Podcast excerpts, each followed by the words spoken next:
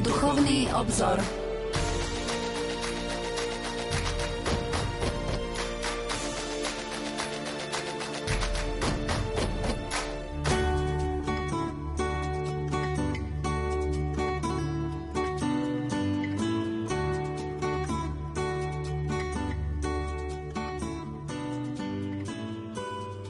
Požehnaný útorkový večer Veľkého týždňa, milí poslucháči.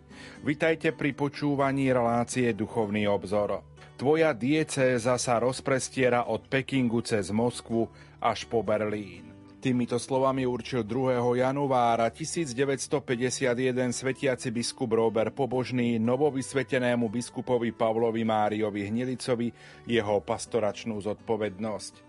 Práve dnes si pripomíname té výročie narodenia tohto mariánskeho otca biskupa. Pavol Hnilica sa narodil 30. marca 1921 v Uňatíne, v malej dedinke nedaleko Krupiny. Bol najstarší z 8 detí, ktorým rodičia ako chudobní rolníci nemohli dať síce žiadne materiálne bohatstvo, no poskytli im hlbokú náboženskú výchovu. Biskup Hnilica ešte aj v starobe z úctov hovorieval – Rozprával som sa s pápežmi, kardinálmi a mnohými teológmi, ale v otázkach viery mi takmer ani jeden nedokázal dať také odpovede, aké mi dávala moja mamička. Keď sa dvaja zo synov Pavol a Jozef rozhodli pre život zasvetený Bohu, matka Katarína povedala iba jedno. Aj keď sme chudobní, synovia moji, radšej vás vidím zasvetených Pánu Bohu ako na kráľovských stolcoch.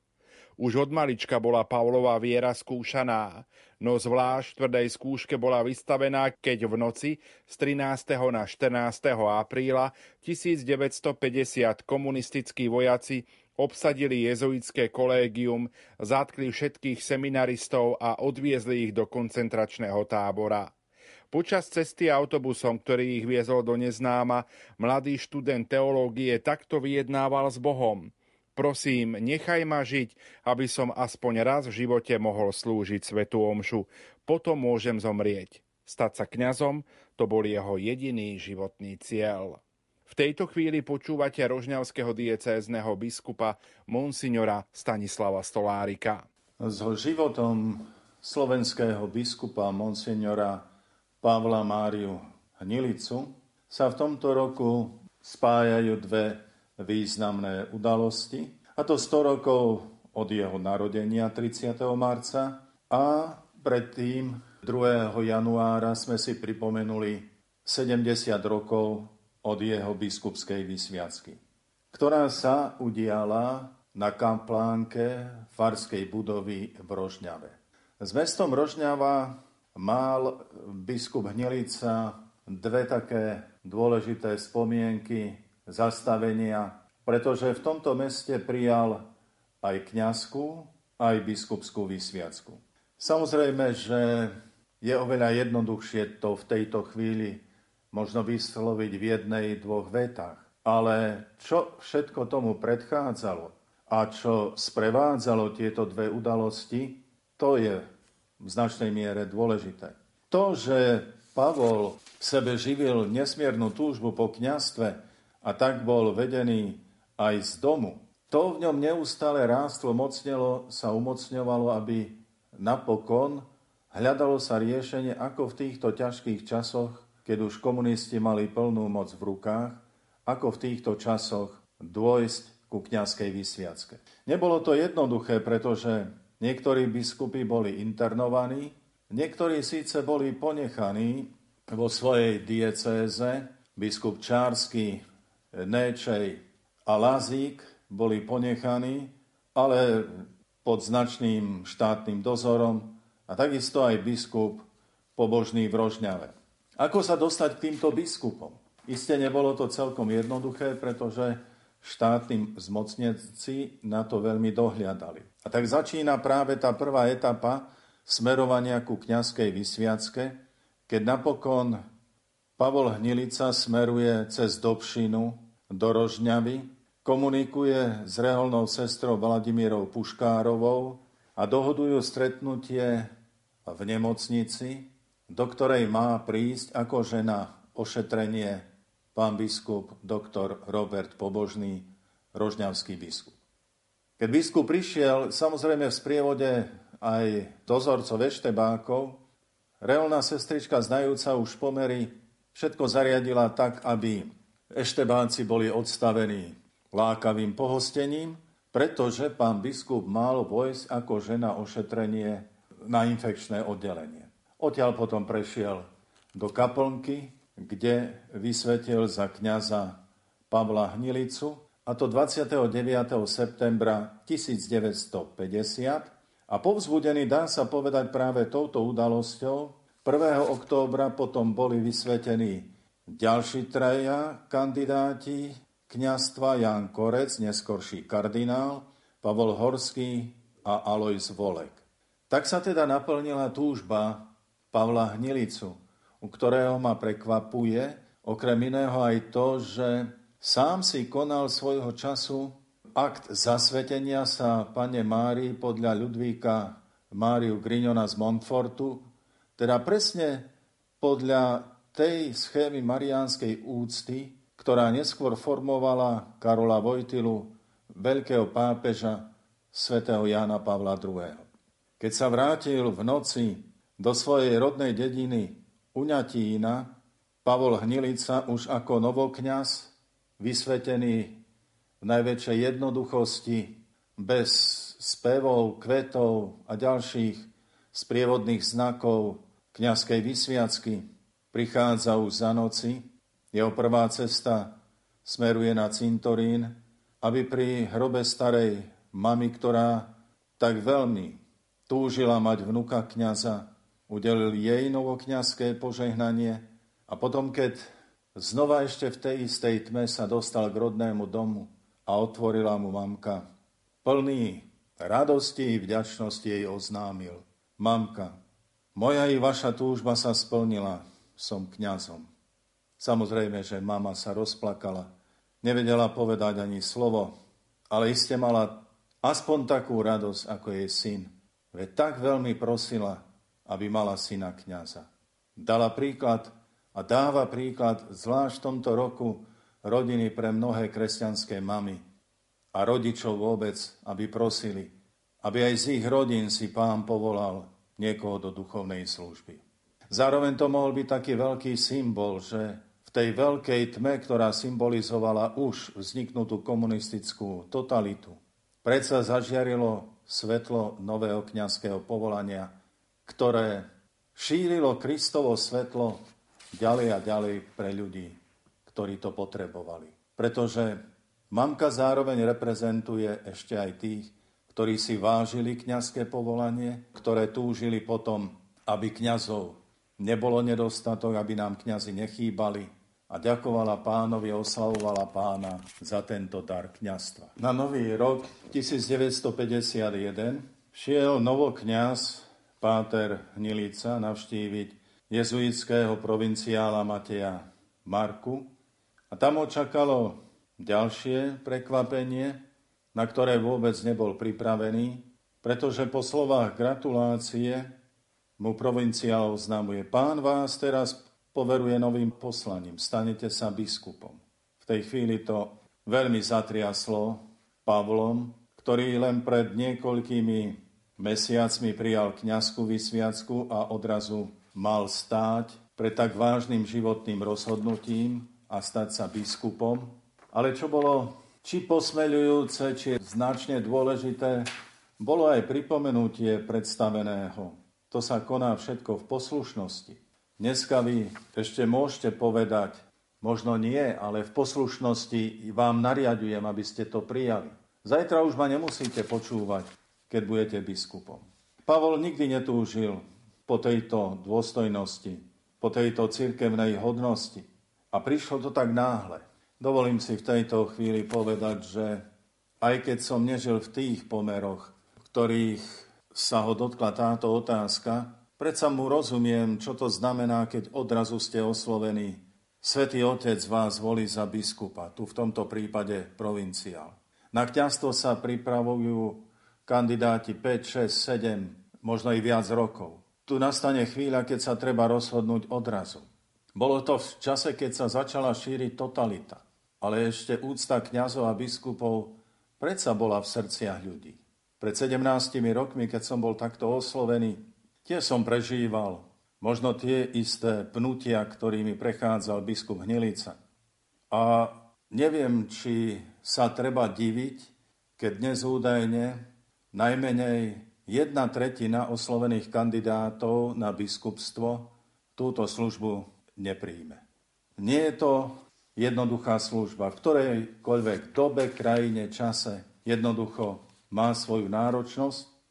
A znova bolo treba ísť za biskupom, teraz znova do Rožňavy, za biskupom doktorom Robertom Pobožným, ktorý zostal v určitom pomíkove a to z toho dôvodu, že si uvedomoval vážnosť chvíle, lebo vysvetiť kniaza je jedna vec, ale vysvetiť biskupa, ktorý bude ďalej svetiť kňazov, to je už oveľa väčšia zodpovednosť aj pred štátom, ktorý by ešte viac trestal, persekuoval toho, ktorý to vykonal i toho, ktorý sa nechal vysvetiť.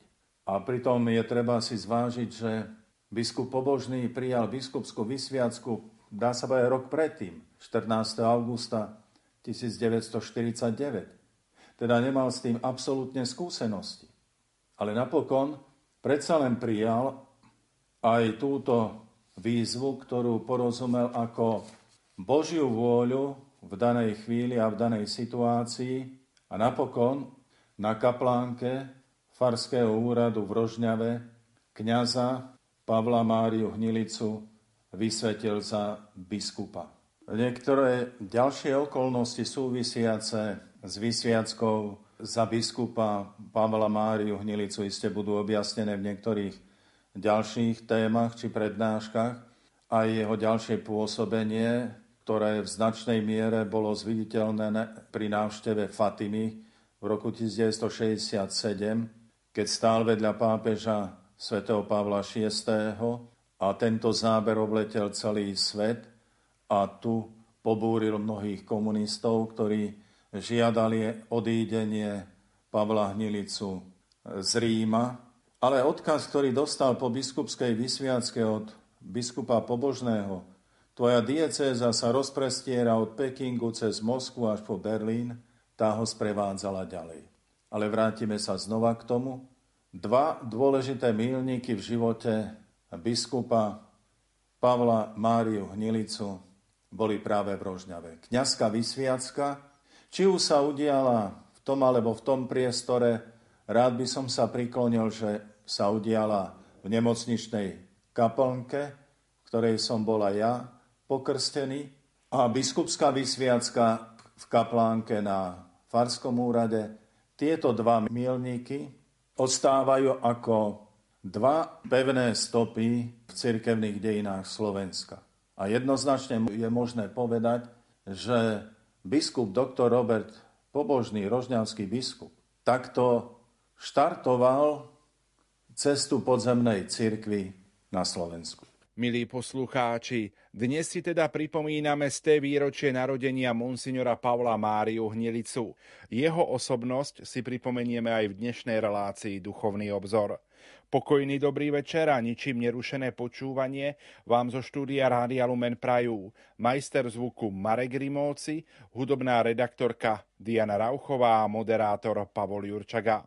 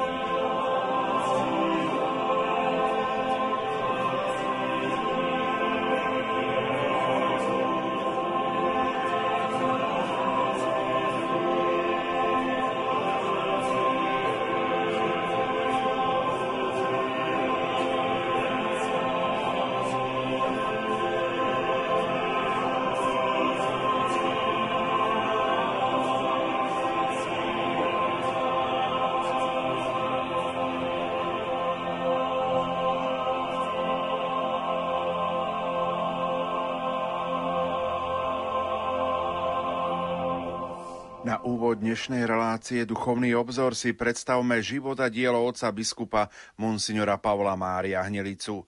Slovo má páter Pavol Benedikt Lipták, kňaz diela Ježiša Veľkňaza, ktorý má na starosti archív otca biskupa Hnilicu a žije v kláštore Božieho milosrdenstva na Nových hradoch. Pavol Hnilica sa narodil 30. marca 1921 v Uňatíne, malej dedinke nedaleko Krupiny. Bol najstarší z 8 detí, ktorým rodičia ako chudobní rolníci nemohli dať síce žiadne materiálne bohatstvo, no poskytli im hlbokú náboženskú výchovu. Už od malička bola Pavlova viera skúšaná, no zvlášť tvrdej skúške bola vystavená, keď v noci z 13. na 14. apríla 1950 komunistickí vojaci obsadili jezuitské kolégium – zatkli všetkých seminaristov a odviezli ich do koncentračného tábora. Počas cesty autobusom, ktorý ich viezol do neznáma, mladý študent teológie takto vyjednával s Bohom. Prosím, nechaj ma žiť, aby som aspoň raz v živote mohol slúžiť svetú omšu. Potom môžem zomrieť. Stať sa kňazom, to bol jeho jediný životný cieľ. Ťažká životná situácia v koncentračnom tábore v Podolinci deportovaným seminaristom a kňazom pomohla lepšie chápať podstatu kňazstva. Podstatnou úlohou kňaza je stále viac sa podobať Kristovi. Ježiš kázňami a zázrakmi získaval duše pre Boha. To áno, ale vykúpil ich napokon svojim utrpením a svojou smrťou na kríži. Byť spoluúčastníkom na tomto utrpení je teda privilégium, práve poslanie každého kňaza. Pod zámienkou lekárskej prehliadky sa o niekoľko mesiacov neskôr 29. septembra 1950 na sviatok svätého Michala Archaniela vydal do nemocnice v Rožňave. Tam na infekčnom oddelení bol v tajnosti vysvetený za kňaza biskupom Robertom Pobožným ako 29-ročný novokňaz vedel, že za túto milosť vďačí samotnej pane Márii. Neskôr poslušne splnil nariadenie svojho provinciála, ktorý ho poslal opäť do Rožňavy, kde v mimoriadnom utajení bol na sviatok Najsvetejšieho mena Ježišovho 2. januára 1951 konsekrovaný za biskupa. Iba tri mesiace po kniazkej vysviacke vysvetený za biskupa. Mladý jezuitský biskup v priebehu vysviacky slúbil, že počas svojho života neodmietne nikdy nikoho, kto by ho prosil o pomoc a že sa stane chápavým otcom pre všetkých. Tomuto slubu ostal verný počas celého svojho života. Keď v liturgii vysviacky nadišiel okamih, ktorom sa zvyčajne vysvetenému biskupovi zveruje diecéza, Biskup Robert Pobožný odozdal kandidátovi duchovnú zodpovednosť nasledovnými slovami. Tvoja diecéza sa rozprestiera od Pekingu cez Moskvu až po Berlín. Novovysvetený biskup sa mal teda stať pastierom pre všetkých tých, ktorí trpeli pod byčom ateistického, militantného komunizmu. Biskup Hnilica to prijal ako svoju životnú úlohu, no s domovom hlboko spätý by si nikdy nebol pomyslel, že väčšiu časť svojho biskupského pôsobenia neprežije na Slovensku, ale v exile v Ríme. I keď nikdy nebol priamo politicky činný, predsa bolo celé jeho konanie, jeho činy a reči trňom v oku komunistických politikov, pretože sa vedome alebo nevedome miešal do ich kompetencií. No nešlo mu o politiku na východe. Jeho úlohou na východe bola misia. Tam, kde prehovoril, odvážne stál na strane Evanielia a neváhal pomenovať nedostatky pravým menom. A hlavne vtedy, keď išlo o to, aby odhalil komunistickú bezbožnú ideológiu, vtedy nerobil žiadne kompromisy. Jeho spontánne odpovede na agresívne otázky boli tak osvietené pôsobením Ducha Svetého, že svojich nepriateľov buď umlčal, alebo sa pod ich vplyvom dokonca obrátili. Znamenitý duch spojený s neotrasiteľnou dôverou v Boha. Neskorších rokoch často opakoval, aké je dôležité spoliehať sa v ťažkých situáciách, napríklad počas prenasledovania na Ducha Svetého. Pretože v správnom okamihu, takto slúbil Ježiš, nám vnúkne, čo máme povedať. Nie pol hodinu predtým, ale práve vtedy, keď to potrebujeme. Ako tajný biskup musel síce učiť zo Slovenska, no bol ochotný trpieť za pravdu, ktorú hlásal. Počas svojho života zažil veľa poníženia a často bol pokorený až tak, že vo svojej starobe priznal. Keď sa človek stane biskupom za normálnych okolností, ide zvyčajne od slávy k sláve. U mňa to tak nebolo. Pri svojej biskupskej vysviacke som vedel, že v čase komunistického prenasledovania musím vysloviť Bohu svoju pripravenosť k mučeníctvu. Boh však nechcel odo mňa mučeníctvo krvi, no dal mi zakúsiť mučeníctvo poníženia. S pomocou Pani Márie som dokázal aj tomu povedať svoje áno a stále odpúšťať vo vedomí, že obeta z lásky prináša často viac požehnania než viditeľný úspech. Odpustenie bolo pre tohto biskupa v exile veľkou výzvou. Kto ho poznal, ten môže potvrdiť. K tým, ktorí ho zranili a hlboko ponížili, sa správal s takou úprimnou láskou, že nestranný pozorovateľ mal dojem, že sa biskup Hnilica stretol s jedným zo svojich najlepších priateľov. Nenadarmo bol všade známy ako otec Pavol.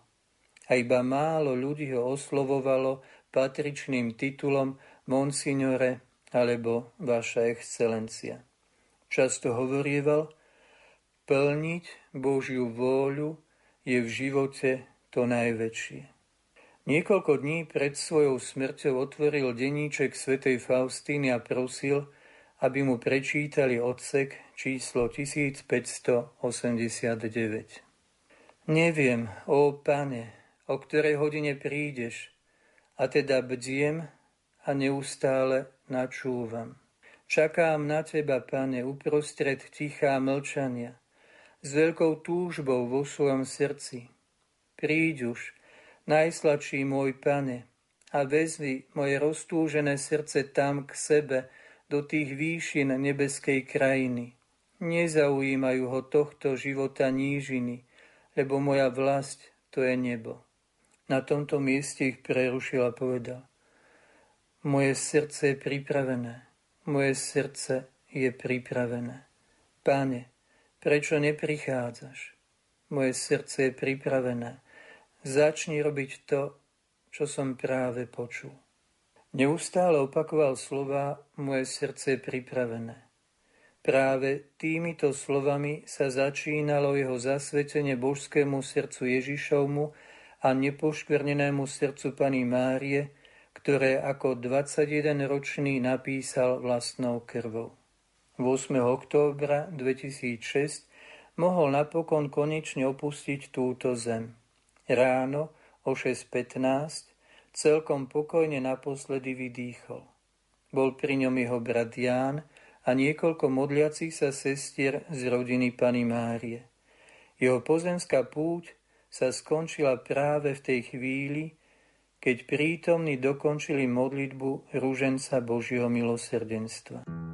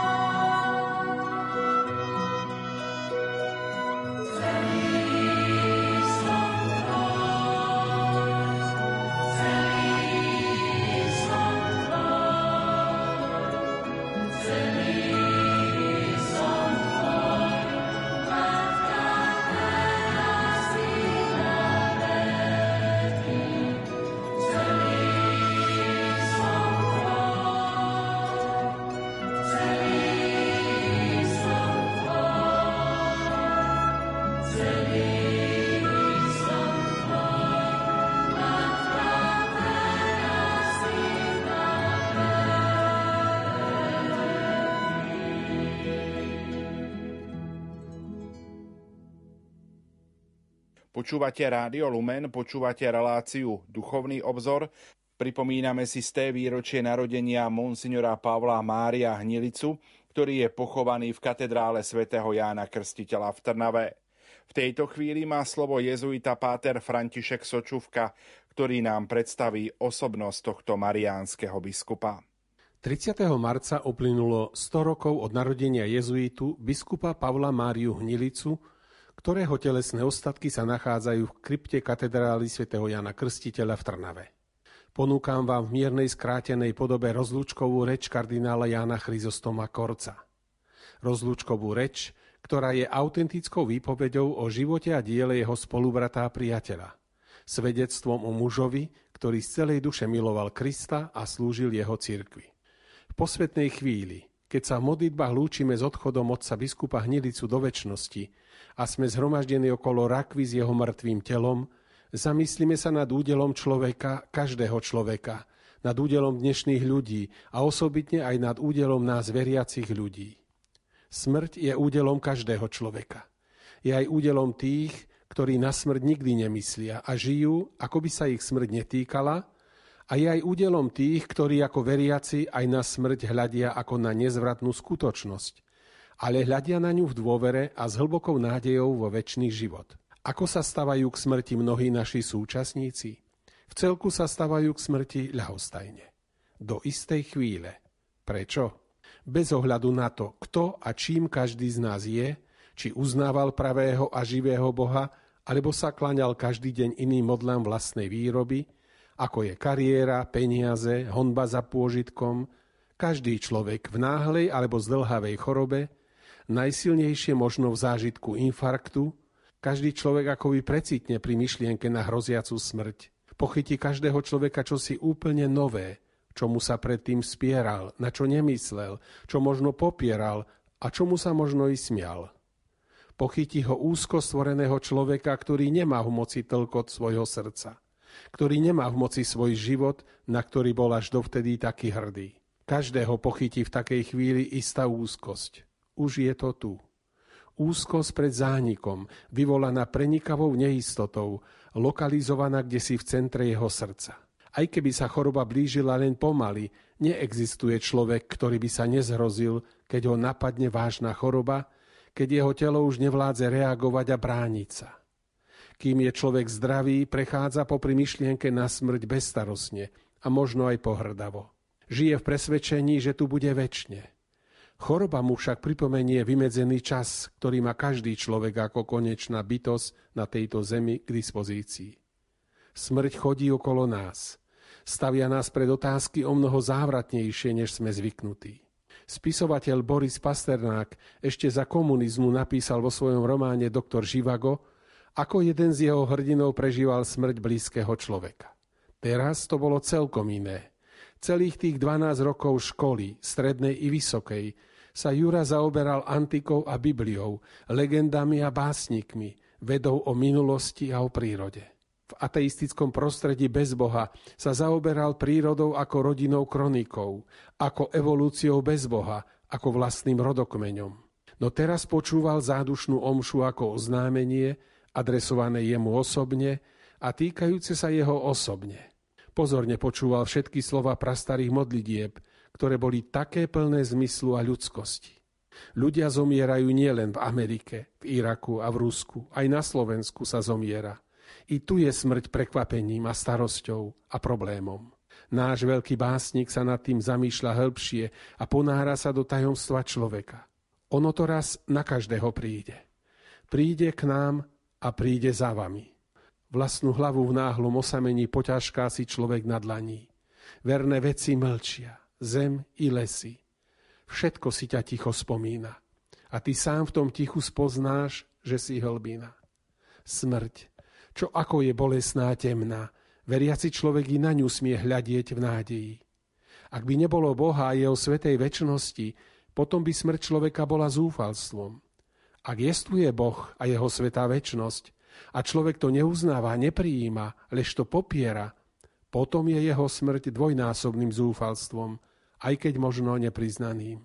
Kto verí v Boha a prijíma ho celým srdcom, čo by aj bol býval v živote slabý a krehký, v pokornej ľútosti a dôvere Božie milosrdenstvo smie zomrieť vo veriacej láske a nádeji.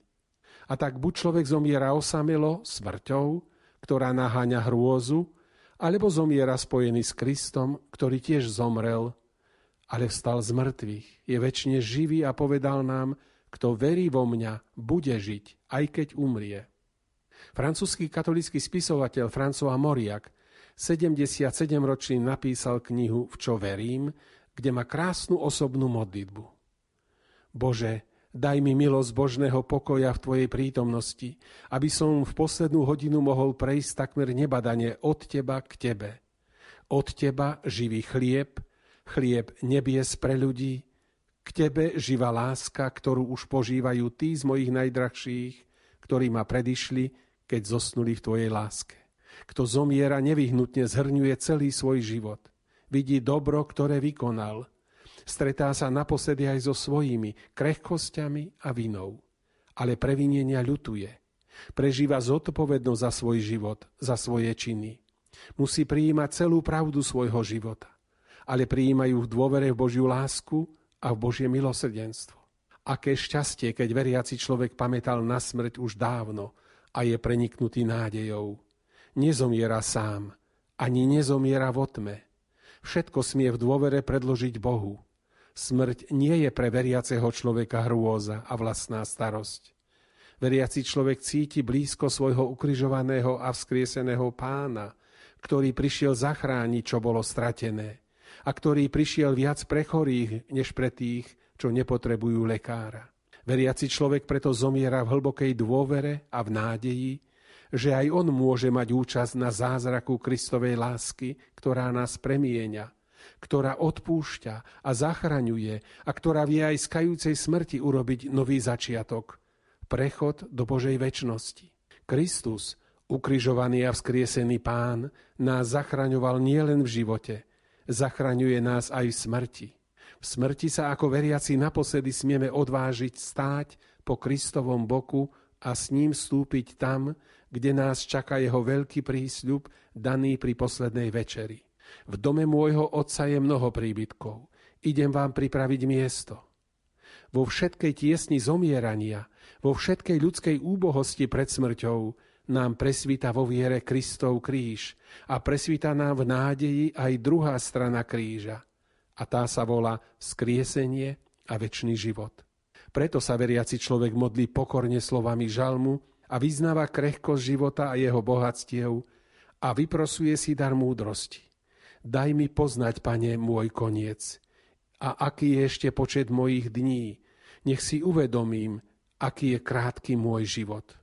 Toto všetko mal na mysli a toto všetko prežíval od svojho detstva až po posledný výdych ten, ktorého si Pán Boh povolal k sebe do väčšnosti a pri ktorého telesných pozostatkoch sme sa dnes zišli – otec biskup Pavol Hnilica.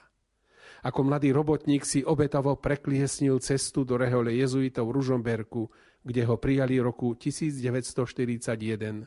Tam som sa s ním prvý raz stretol, keď som tam prežil už dva roky. Potom sme spolu študovali v Trnave a v Brne až do barbarskej noci 1950, keď ateistický režim likvidoval všetky, aj tisícročné kláštory na Slovensku. Pre seminaristu Pavla Hnilicu to nebola nejaká pohroma. Aj on sa držal slov svätého Pavla Timotejovi. Boh nám nedal ducha bojazlivosti, ale ducha síly, lásky a rozvahy. Ty sa teda upevňuj v milosti, ktorá je v Kristovi Ježišovi. Hlásaj slovo Božie, naliehaj vhod i nevhod, povzbudzuj so všetkou trpezlivosťou a múdrosťou. Znášaj útrapy, konaj dielo Evanielia, plň svoju službu.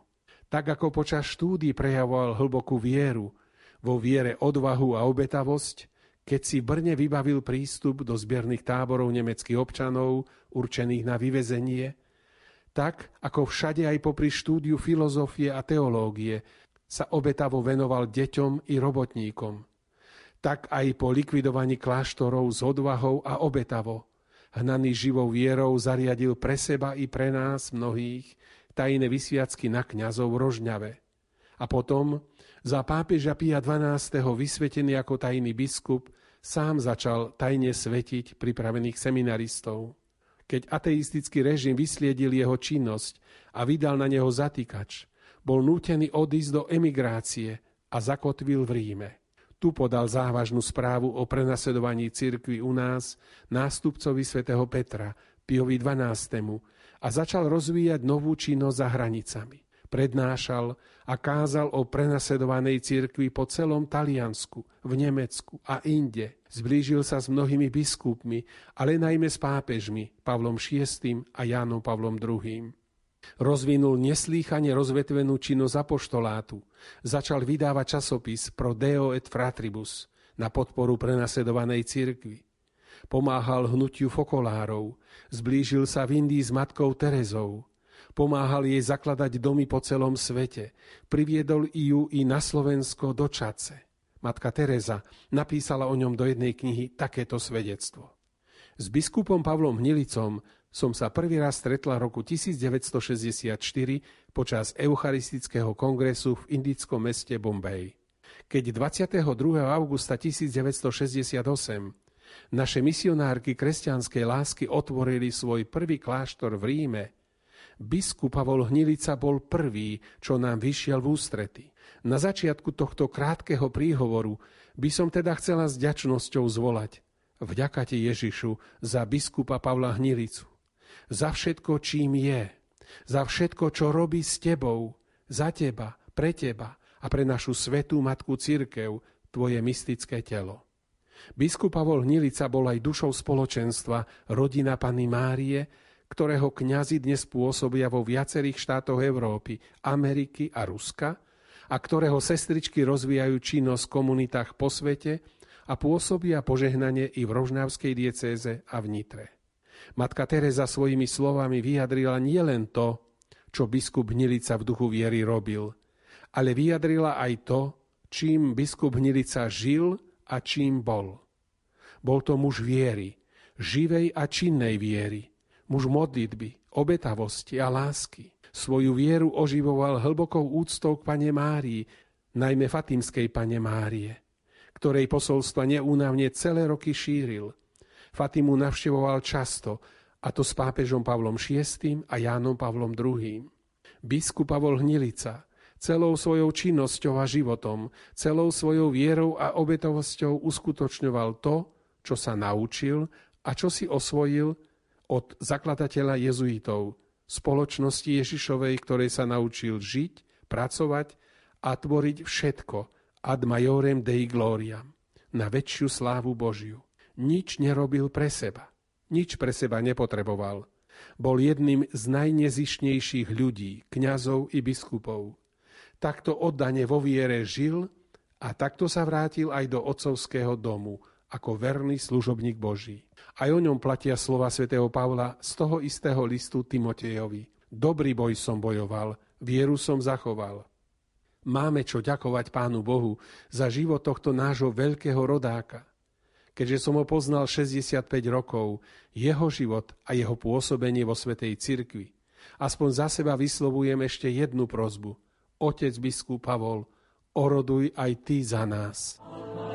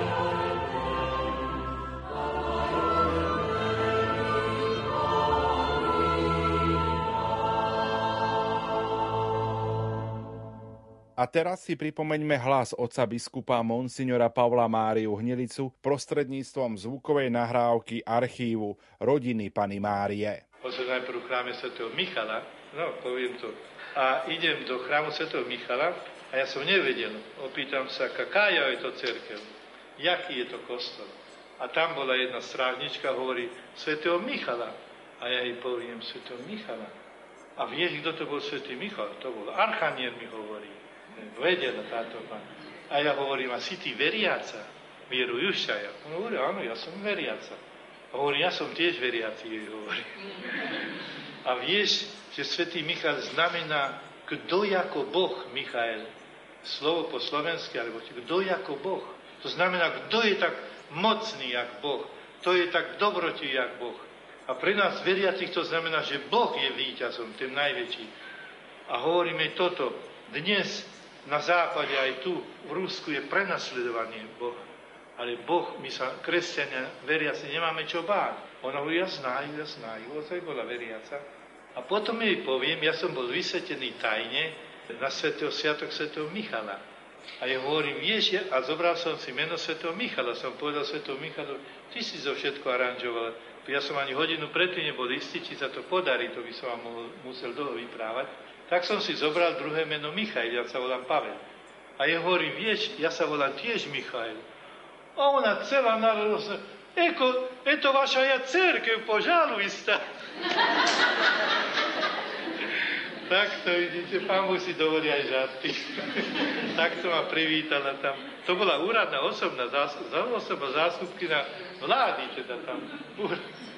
Tak som išiel do svätého Michala. Tam som sa postavil pred oltár svätého Michala a vybral som z aktovky jeden časopis Pravda, to viete, kto to bola, prav, komunistická pravda, a vo vnútri som mal oseroto románu s modlitbou svätého Otca. A najprv som pred týmto oltárom svätého Michala spojil som sa duchovne so svätým Otcom a so všetkými biskupmi a som recitoval túto modlitbu zasvedcujúcu. Potom som prišiel aj do takej potičky, do takej zvady so svetým Michalom, som hovoril, ako ty môžeš tu frechajť, jak sa povie slovensky, drzosť toho diabla, ty si ho zhodil z neba, ty ho musíš aj z Ruska čím skorej vyhnať diabla. Znamená ateizmus. Potom som išiel do chrámu Pany Márie, na tej Pany Márie, a tam som sa tiež postavil pred oltár Pany Márii. V stredu je trón patriarchu, teda je to múzeum ešte aj teraz, aj vtedy bolo. Takže zo zadu nikto ma nemohol vidieť.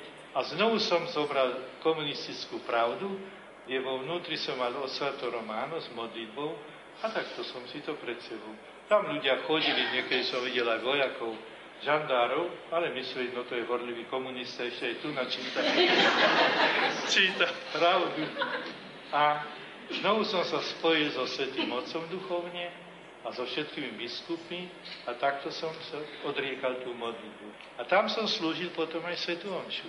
Mal som takú prevesnú kapi, ako toto niečo, kapsičku, kde som mal v takej nádobe z medicíny, som naplnil vínom a kvapkou vody a hostie som mal v jednom sáčku najlonovom. To je všetko potrebné pre Svetú Omšu. Chlieb a víno. A text Svetej Omše z dnešného dňa, z Pani Márii, po latinsky, mal som tej komunistickej pravde. A som povedal, dneska je tam pravda skutočne. to najkrajšie evanielium, ktoré sme dnes počuli, je Boh sa stáva človekom a začiatok nášho vykúpenia, to je to najkrajšia zväz. Evanielium znamená dobrá zväz. A znovu tam som potom pri obetovaní tiež obetoval, znovu som sa pomodlil tú modlitbu zasvetenia Sv. Otca, to je ozaj niečo krásneho. Mali by ste si to prečítať po česky a slovensky, kde ozaj Sv. Otec možno ako nikdy nevylial svoje srdce otvoril a zveruje všetko, celý svet, ale hlavne tie krajiny, ktoré si Pana Maria sama prijala, zveruje jej nepoškornému srdcu. Toto som obnovil aj potom, po konzakrácii, po premenení chleba a vína, keď Pán Ježiš bol osobne, sviatosne prítomný, možno prvý raz v Kremli po 70. rokoch od revolúcie. A chcem vám povedať, to bola jedna z svetých omší najpohnutejších v mojom živote. Ja som dobre poznal komunizmus, ateizmus. Som študoval marxizmus v Bratislave na univerzite. Jeho moc som poznal a hrubosť v táboroch koncentračných. Sme boli väznení. Jeho moc, ako sa rozšíri do celého sveta. Ale tam, musím vám povedať pravdu, komunizmus prišiel ako malý červík. Ja som cítil len veľkosť moc Božiu a jeho milosrdenstvo a ochranu Pani Mári. Ja som bol považovaný za najväčšieho nepriateľa v Rusku aj Československu. Ale tam som necítil strach. Ani nič ozaj. Nikdy som sa necítil tak voľným, tak ozaj ochranou ako tam. Ten kniaz, čo bol so mnou, keď som išiel potom do, na ulice Moskvy, ja som tie medalie, čo som mal, aj, aj som mal stovku medalí, zázračných medalí, každému som rozdával. Mnohí to boskali a dali si, prežehnali sa, dali si to. Ten hovoril, ja som poznal otca Pavla 7 rokov, lebo ja som dal študovať v Ríme, ale nikdy nebol taký živý, taký ozaj kontakt mám s každým sa. Keby bol stretol Brežneva, tak mu tiež dá medaliu a ešte Ozaj, ja som nepoznal strach, som nebezpečie. Aj v tej svetej omši som ozaj spoznal jednu vec. Dnes je najväčší deň v dejinách Ruska po jeho krste. Dnes zásudca Boží, čo je svätý Otec, a spolu s biskupmi, to sú nasledovníci apoštolov, zástupci apoštolov, zasvetil Rusko, vložil ho, zasvetil do srdca Pany Márie. Dnes moc satana nad Ruskom je zlomená.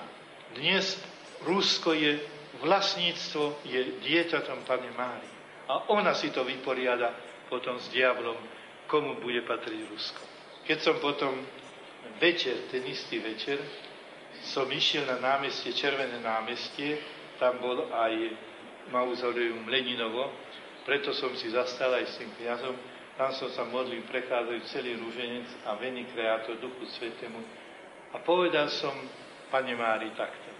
Tí dvaja chlapci, čo sú tam vojaci, to sú tvoje deti. Tie kvety, tam boli kvety, to je pre teba, nie pre tú mumiu Lenina.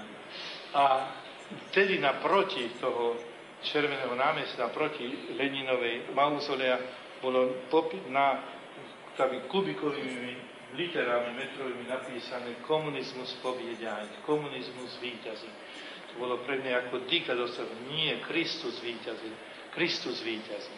A viete, pred dvoma rokmi, pred troma rokmi, bol som na tom istom námestí, sme korunovali sochu Pany Márie Fatimskej, so stovkami a stovkami mladými ľuďmi, ktorí tam mali kongres celého sveta. A vtedy už ten nadpis tam nebol, komunizmus výťazí, ale bola tam Pana Mária. A celkom iná situácia. Ján Chryzostom kardinál Korec, jeden z najlepších priateľov oca biskupa Pavla, predsedal pohrebnej slávnosti, na ktorú prišlo mnoho biskupov a viac než 200 kňazov. Svoju kázeň ukončil slovami, aké sa používajú len v súvislosti s tými, ktorí zomreli v povesti svetosti. S hlbokou vďačnosťou voči Bohu myslíme na Neho, modlíme sa za Neho, ale zároveň prosíme, Otec biskup, Otec Pavol, oroduj za nás. Milí poslucháči, dnes sme si pripomenuli z té výročie narodenia biskupa Monsignora Pavla Máriu Hnilicu. Za pozornosť vám tejto chvíli ďakujú vysielací tým zložení majster zvuku Marek Rimóci, hudobná redaktorka Diana Rauchová a moderátor Pavol Jurčaga. Do počutia. thank you